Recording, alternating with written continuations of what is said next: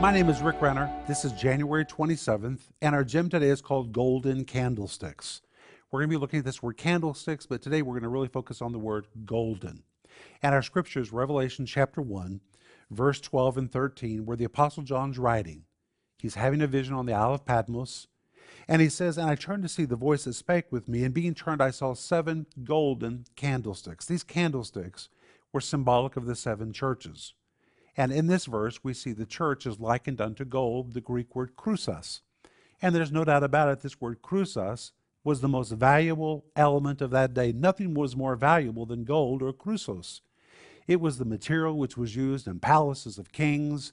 Everyone wanted gold, chrusos. And now we find this very valuable material is what God uses to depict the church.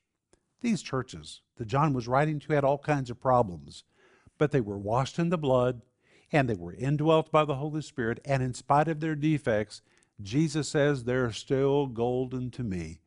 And the church is still golden to Christ today. And that's what I want you to think about.